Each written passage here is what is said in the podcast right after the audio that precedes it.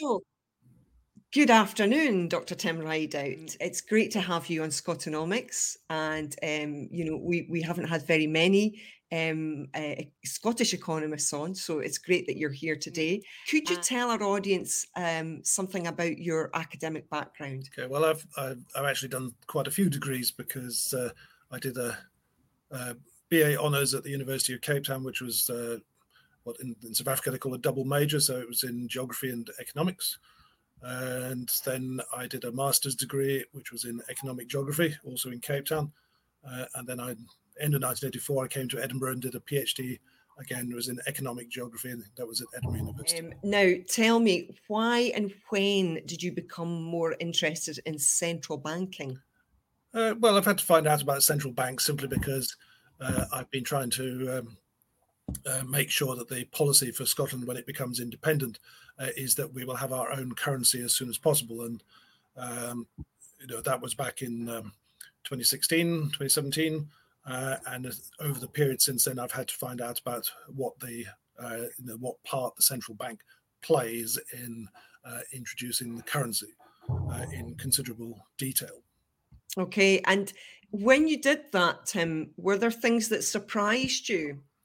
Uh, there were sort of issues that I wasn't aware of. Um, I think uh, you know, I've had to look at the sort of the details of the double entry accounting that uh, underlie the banking system, uh, and things which are not obvious to people, like um, uh, the fact that uh, what you could refer to as central bank money or base money never actually leaves the central bank. So you know you might be rather surprised to discover that the the sort of trillion pounds or so that is in Bank of England reserve accounts can never actually leave the Bank of England. It just goes round uh, between those accounts. Yeah, I think that's uh, eh, that probably is surprising for a lot of people to really understand the double entry bookkeeping aspect of it as well.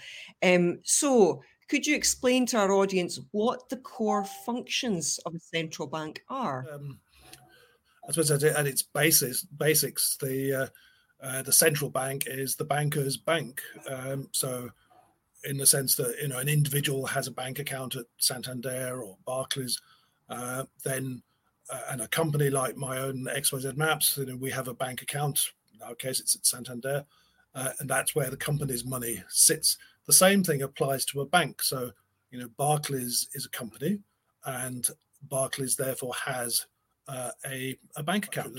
The people who provide the bank account to the commercial banks are the central bank. So Barclays money, you know, the money which belongs to Barclays as opposed to Barclays customers, is in its account at the Bank of England. Yeah, so I was going to say, so the central bank really, to a great extent, controls the commercial banks. It regulates the commercial banks. Yes, it's the uh, the monetary authority, so uh, it's responsible for the integrity and stability and so forth of the uh, of the financial system. And I believe as well that it um, supports and regulates the payment system. Uh, in the case of the UK, the, the sterling payment system, which is the means by which money would get from, say, your account in Santander to your friend's account in Barclays, uh, is going via uh, a, a, sort of a hybrid payment system, which is partly done by the commercial banks and uh, mostly uh, owned and regulated by the Bank of England. Uh, Tim, we had a really interesting conversation with Olaf Margeirsson, um, who is on the reserve board at the Icelandic Central Bank. And he said during the financial crisis in 2008, the the, the most important thing that the Central Bank of Iceland did was to continue to allow payments to circulate in the Icelandic economy, meaning the economy didn't crash. And he said that this payments aspect of a central bank is often something that's misunderstood and never really spoken about its importance. Would you agree that's a crucial role for a bank? And what would happen if we didn't have a central bank that was able to help us keep money flowing if we had any kind of um, financial crisis again? Well, this actually touches on one of my points about sterlingization, which uh, uh, is that that that would st- this you know as proposed by the Growth Commission, the you know the idea that Scotland could just carry on using sterling. Well, you can't really because you, you, that's exactly what you're suggesting. It's trying to use a currency without a payments network. because the payments network is you know is managed and uh, largely run by the Bank of England. So if we cut ourselves off from the Bank of England by becoming independent, then we dis- we get disconnected from the payments network, and it then becomes impossible uh, to send money from one bank to another bank. The payment system is absolutely crucial, and uh, you know certainly, I think one of the things that uh, the Scottish Currency Group is suggesting is that in an independent Scotland, uh, you know, we don't have the UK style hybrid system. We have a a payments network that is 100% owned and regulated by the central bank, and which the commercial banks simply use but don't have any uh, ownership or control over. I think the other important point to touch on for our audience as well is that the central bank is also the creator of the currency as well. Do you want to uh, elaborate a little bit more for the audience about that particular function? I'm not sure whether I'd quite say that the central bank's the creator of the currency. It, it sort of does that as the agent of the treasury, but it's really the, it's, it's, it's, the national treasury or the finance ministry, whatever, which creates the currency by issuing uh, spending into the economy, uh, and the the central bank is simply the agent that actually implements those payments. Um, so it's really a sort of it's a sort of um, you know two person dance between the the national treasury and the central bank that actually creates the currency. You have a resolution ready for the SNP conference on a Scottish central bank. Why do you want to bring this resolution forward right now? The part of the resolution that the Dalkeith branch submitted, which was uh, I, am the secretary of the Dalkeith branch, um, uh, was about drafting the legislation or getting a draft bill ready uh, for the establishment of the Scottish Reserve Bank as the future central bank of Scotland. And that's simply that um, we need to be ready. So, uh, you know, we, there's no reason why that can't be done in advance of having a referendum or whatever it is that secures independence. And if we do have that ready, then that shortens the timetable and means that uh, we have much more chance of being ready to introduce the currency a month or two after the formal Independence Day. And that's important because it's extremely dangerous uh, to carry on using sterling for more than a very short time uh, after Independence Day. Uh, Tim, you said a couple of months after independence. Um, is that when you'd be suggesting that we would move from using uh, sterling to using the Scottish currency after a couple of months of the Independence Day? Yes, at most. You know, so uh, if uh, you know if Independence Day was the 30th of uh, November 2025, St Andrew's Day, then you'd be introducing the currency, for example, at the the last weekend in January, something of that sort of order. Great. So this would be this could be months after winning independence, but when we set an official date for our our our, um, our move to an independent country. Yeah, I think the you know the the sort of timetable people seem to envisage is that you know if there was a vote in September 2023, you'd be talking about the actual date of independence being two to three years later, which is why I suggested St Andrew's Day 2025 as as your formal, you know, thing that's going to go down in the history book as the Independence Day. Great. It's you know, it's, it's you're certainly not independent the day after you have a vote for independence, you know, because that's just not the way it happens. That that starts the process. You know, in India, um, for example, the you know the process of independence really started in 1945 with the appointment of Mountbatten as the viceroy. The actual Independence Day uh, wasn't until August uh, 1947. Could you also explain to our audience as well the importance of having your central bank and your currency in place for independence? With a very short-term agreement with the Bank of England to, uh, you know, allow it and uh, support um, the transition, then you know we can manage to carry on using sterling for a couple of months after Independence Day. But uh, you know, we can't do it lo- much longer than that because the Bank of England wouldn't allow it. You know, that would mean uh, that they were allowing foreign banks to access the UK payment system.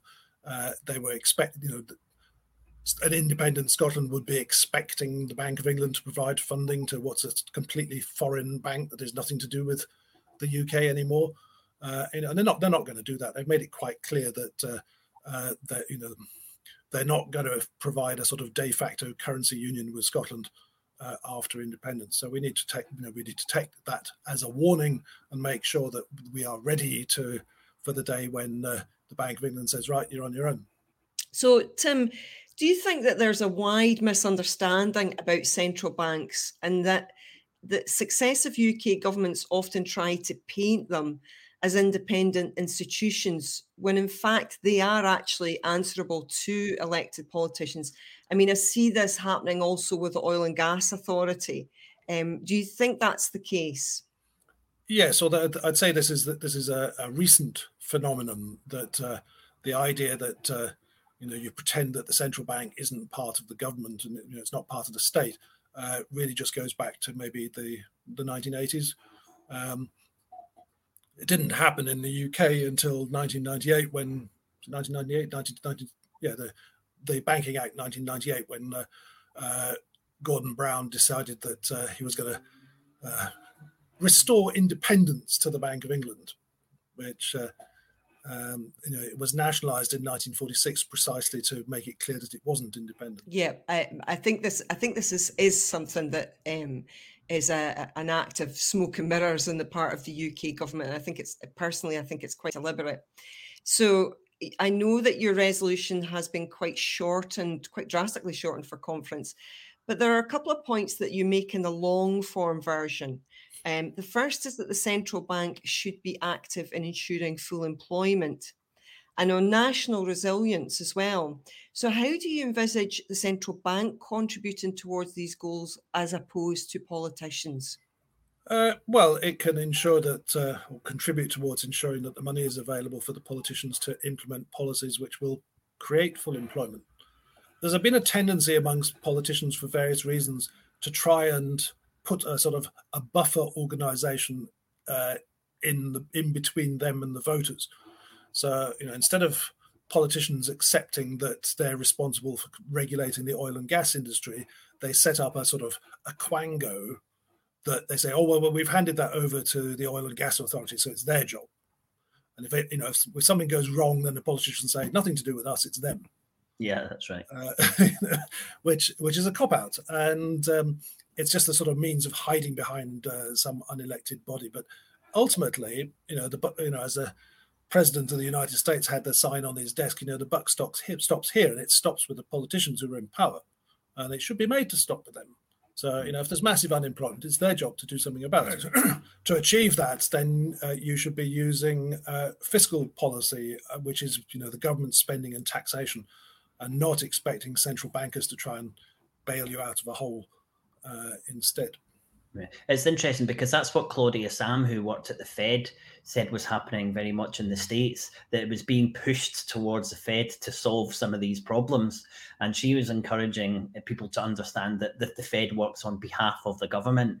Um, and there definitely was this, I really like that phrase of a buffer organization between the politicians and the um, public and the central bank did seem to be taking some flack and, and claudia had said that the Fed wasn't popular because it had been portrayed as, as this or uh, this institution that had all the power, and obviously it, it didn't have that. Well, n- now that I've that, now that I've got you, I, would like to discuss my kind of pet topic, which is the Sustainable Growth Commission.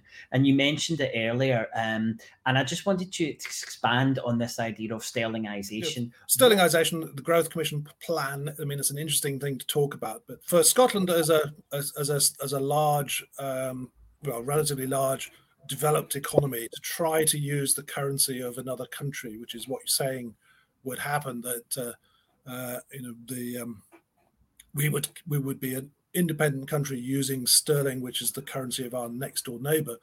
Uh, that would be a, a, a, rather radical experiment in mm. uh, monetary policy because no other developed country, sophisticated economy has ever tried to use somebody else's currency. Um, you know, the, the eurozone isn't a case of using somebody else's currency because it's a it's a currency union with a shared currency, and that's completely different. Uh, you know what we're talking about with sterlingization is using a completely foreign currency over which we have no control, uh, and we're going to expect everything to carry on as it did before independence, and it won't.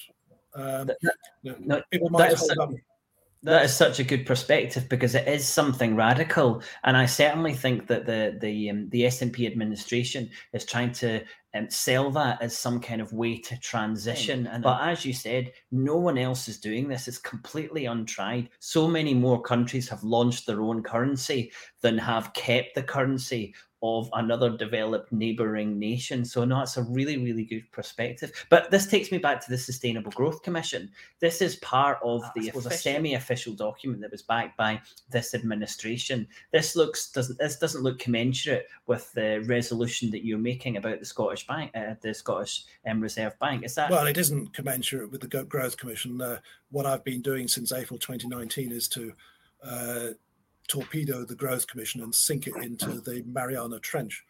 Uh, because uh, it's a, it's a completely ludicrous. The Appendix C stuff is completely ludicrous, uh, and you know the as you say, the, you know the idea that you can just carry on using sterling, and you know people say, oh, but Panama uses the U.S. dollar. Uh, it's you know, if we if we I had the House of House of Parliament library look into Panama, so uh, almost all transactions in Panama are carried out in cash. They they discovered that 90% of Panamanians have never actually done a digital transaction. Um, so uh, all they have to do is to have enough dollar bills in circulation to allow the economy to function in cash. And that's not the situation in Scotland at all, where we're 97% digital in terms of payments. You know, a lot of people probably don't even use banknotes at all. And that means that we have to rely on the computer networks between the banks, which are controlled by the Bank of England. So they're controlled by a foreign country. Why is that foreign country going to process our payments for us? It won't. So, you know, the uh, sterlingization risks a complete breakdown of the banking system uh, and paralysis of the economy. Yeah, and one thing I'd like to add to that is because I, I, I agree with you in principle, but of course the Bank of England could do that. It could it could definitely say, yeah, we'll keep processing your your payments and and you know we'll allow you to use this, but at what cost? And how does this impact all the other things that we've got to negotiate and our role as an independent nation if we give across this hugely fundamentally important part uh, to the, the Bank of England? You, you so, are effectively then negotiating a de facto currency union and you would be you would have to agree that the Bank of England would have full control over all financial institutions in Scotland, you know, and uh, we would have to do whatever they tell us to do in terms of uh, regulation, uh, how the banks work, you know, interest rates, um, what reserves they need to keep, uh, and so on. So all of that is is handed over uh, to London. But but within the Sustainable Growth Commission, I think that's what's implied and, and and again, I think you've highlighted a slightly different perspective on the Sustainable Growth Commission is that it is a de facto currency union because the, the Sustainable Growth Commission talks about grandfathering of regulations from the financial services industry.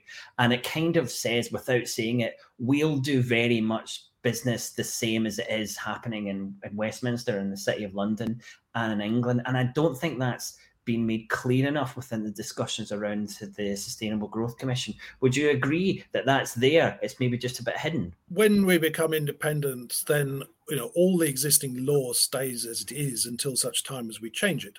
So you know the the the laws on financial regulation will be exactly what they are at the moment until and until and you know um, we pass something different. And I think we will do that. We've been looking at that in the um, working working group on regulation within the Scottish Currency Group, and I think we're moving very strongly towards suggesting a Canadian model of financial regulation for the banks, um, which has things like uh, uh, banking licenses uh, expire after five years and have to be renewed every five years. Uh, bankers have to be professionally qualified, otherwise they're not allowed to serve in senior positions in the banks. Uh, mergers of large banks are not are not allowed.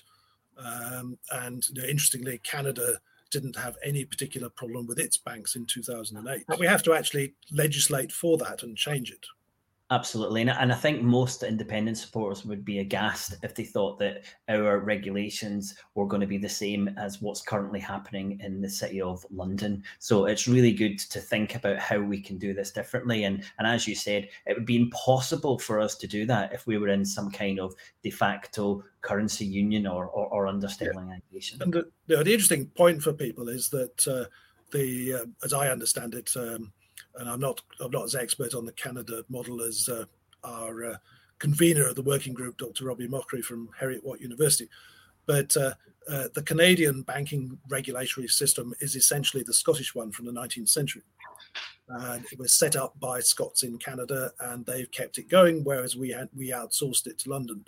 Uh, so we are in, you know, if we do go with recommending a Canadian style system, then we're just bringing back uh, the traditionally prudent, in a Scottish approach to finance that uh, we managed to lose ourselves.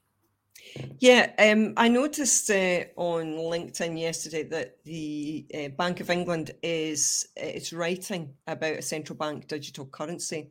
Would you like to uh, give our audience some some of your thoughts on that, Tim? Yeah, well, I'm a bit skeptical about central bank digital currencies because I don't, you know, there is a technical solution, and you know, it's a technical solution. It's all to do with sort of new computer technology and things, uh, and therefore it's sort of sexy and you know, flavor of the moment.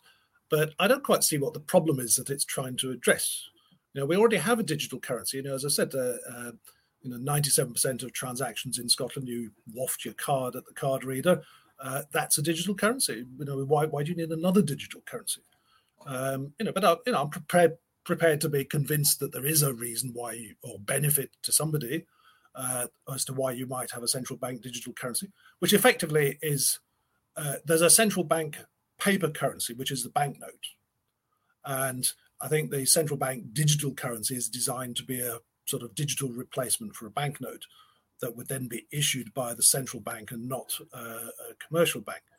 But um, as I say, you'd have to ask what the benefit is and benefit to who. Now, one of the pioneers in central bank digital currencies is the Bank of China in the People's Republic, and you know, unquestionably, they're doing it in order to exercise control over the citizens because if you're using a central bank digital currency to make all your payments, it means the central bank has a record of everything you purchase. You know, and if they decide that you're a bit subversive and they don't like you, they can just uh, hand it over to the security police and disconnect you from the, the system. So you could be left with no money, no ability to make any payments, and uh, you know, with the security police ha- uh, chasing after you. So you know that's a benefit for the state, but I think it's probably not a benefit for the citizen. Yeah, um, this is something that I, I I understood as well from it that um, you know literally the government can really just look at what you're spending money on.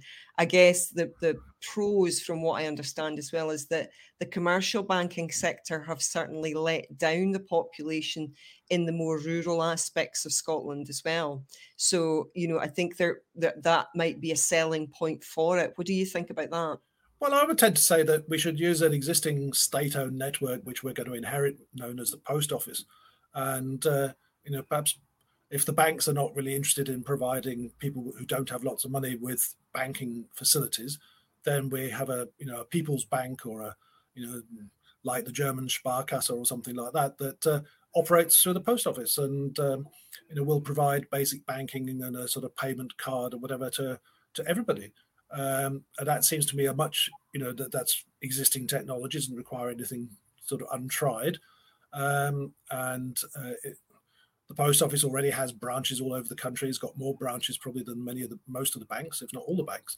And um, it can provide cash uh, for businesses and um, things like that. And basic accounts, the payment card, you know, already does things like foreign exchange for going on holiday. Uh, so why not build on that? and it uh, it can work with the central bank so that uh, the central bank ensures it's adequately funded and uh, solvent and so forth without any requirement to hand over to the state all the details of every single thing you've ever purchased. Tim, I wanted to get your views on local currencies. Um, you know, I'm sure you've had the Brixton pound and the Bristol pound, and how would that play a role within the um, financial services sector in an independent Scotland? Yeah, I've actually I've actually seen the the the banknotes which the city of Bristol printed, and you know they're proper um, banknotes look very similar to the sort of things that the Bank of England does. Um, you can you can do that. I mean, it's an the the idea behind local currencies is to try and get the money to actually circulate in the local area. So. Uh, you know, if you have Bristol pounds, you can only spend them in Bristol. You can't use them to buy something on Amazon. Um, so uh, you know, let's try to get um, you know people to sort of go to local shops and buy things locally rather than you know like uh, well i think there was a story a few years ago that uh, um, when the upgrade of the road between Ullapool and Inverness was completed, uh, businesses in Ullapool were suddenly severely disadvantaged because all the people who bought in the local people in Ullapool who went to the Ullapool shops started doing a once a week trip to Inverness to go to the supermarket instead. Uh, so if you had a an Ullapool currency which could only be used in Ullapool, that would that would uh, sort of discourage that. Um, but I think it's in some senses uh, having a local currency is something you, you know we could do now uh, as a, without having to wait for independence. In that you know something like Edinburgh City Council could have a currency for for Edinburgh, but I think uh, there is a there's a problem in that um, people are not using banknotes very much. So it's much more difficult to have a digital local currency than it is to just print some banknotes and use those. Um, it gets much more technically expensive to have payment cards and uh, you know a network that can uh, process those payments.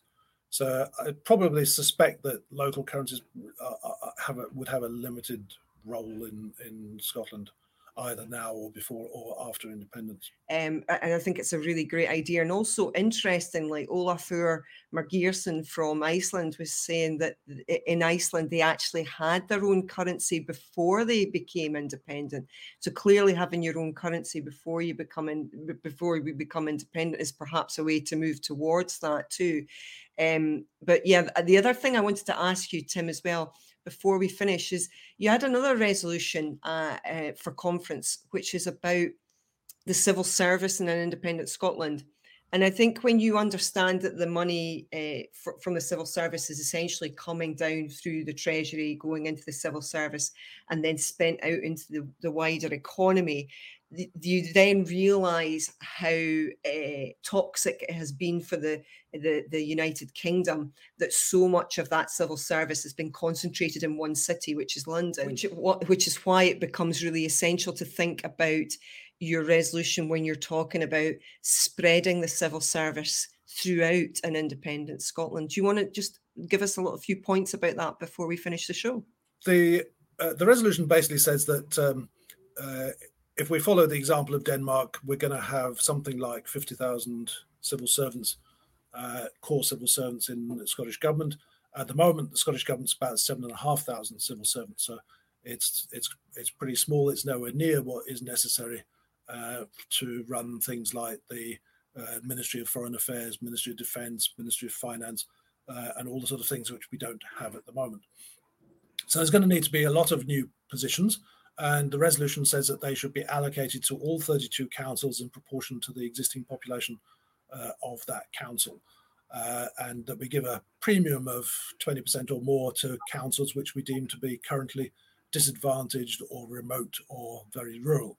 So that's places like uh, the Eilean Siar, um, Orkney, Shetland, uh, Dumfries and Galloway, or some, or perhaps Inverclyde uh, as an example of a deprived area. So they would get they would get a boost in uh, extra jobs. And you know, to put some numbers on this, this this sort of policy would mean maybe two thousand jobs going to Dumfries and Galloway, uh, which could be a ministry. It could be something like the Ministry of Agriculture having its headquarters in Dumfries, uh, and you know that as Karen said, that, that's a major local employer source of money going into the local economy, not just from wages but from contracts. You know, buying IT support, catering um, cleaning services, uh, you know, whatever else uh, they would need uh, going into that local area. We certainly don't want to make the mistake of the UK and put, you know, another 40,000 civil service jobs into Edinburgh. Yeah, yeah. I, do you think that fundamentally spreading your civil service around any country and i know that germany does this differently from we i mean i think everyone does this differently from the uk uh, if you spread your civil service around the country you know and the money is flowing as we understand it from the government to the civil service and then out into the private economy not vice versa which is many people's perception that that would create much better economic stability in an independent Scotland? Um, I think it's I think it's more about fairness and uh, you know regional development and having a balanced economy. Uh, you know, the UK is an exceptionally unbalanced economy because you have, you know, one part of the country, the southeast of England, which you know they say, "Oh, we're doing fantastically. We're, you know, southeast of England's absolutely booming." The rest of the, you know, the rest of England's going down the toilet, and uh, you know that's not a healthy situation at all. Um, you know, it's not healthy for people, you know, people's mental well-being and things because for example, in the north of England, you know, the children are going to leave because they'll get down to London. I mean, that mm. happens in Scotland as well in in S Bank. Um, quite a lot of our neighbours are fairly elderly, and I think all the children except one from our four neighbours uh, have moved to London for jobs. You know, that's not a good situation. Um, it's not good environmentally either because uh, you have uh, underused resources in the you know the north of England. That houses which are empty, factories and things are all falling down because people aren't using them for anything. And yet in the southeast, then you've got a shortage of water. There's a chronic uh, shortage of housing. It's ridiculously expensive. Everything's crammed into one area. Uh, that's really, you know, it's a terrible way to run a run a country. Hearing the point there, it is no one else really does it like this. You know, it is the United Kingdom. It's an anomaly. One point I wanted to say that the, the Scottish economy will be a very complex system. And one of the ways that you support a complex system is by having resilience and having these councils that have got their own um, you know jobs have been been give, been planted there and they have better economies it makes the whole economy more resilient. And when we look at the uk economy at the moment it's not a resilient economy because so much is down to london and the southeast and we could definitely move away from that with a different economic approach for scotland. The, the you know the snp scottish government is as guilty of trying to sort of centralize everything uh, as uh, london. And you know they really should stop dictating to local government, uh, you know, and say, well, you have to do this and you have to do that, and all this money is ring fenced, and we're going to tell you how to spend it. You know, you need to take, you know, allow lo- you know, local people to take responsibility, and the council should be able to collect much more of their own revenue and decide how to spend it. Uh, Absolutely. We should also take on board Lesley Riddoch's uh, point that we have councils which are far too big. Yeah, and you can see really on a very logical level why that is going to be better for your economy, really. Um, and, and this, you know, moving away from this concentration of wealth in, in just one area. Um, Tim, that's been a fantastic interview, and I think it's been very enlightening for our listeners. And um, if you are an SNP member and you're you are a delegate at conference, then I think you should vote for this resolution, of course. Um, and um, yeah, I hope that this program has, has helped to enlighten those who are going to conference and are voting on it. Uh, what will be interesting to see at conferences if there's any attempt by uh, the the sort of uh, anti having our own currency people in the leadership to sort of try and sabotage the, the, resolution by telling people to vote against it or you know to remit back or something like that. So mm. we'll have to no, see. It's, it's, going to be an interesting test, absolutely, to see if we've come anywhere in the in the last twelve months. Yeah, yeah. Um, thanks so much. I think we've used enough of your time, Tim. Thank you so much for coming to Scotonomics. Uh, you're Thanks, Tim. You're welcome.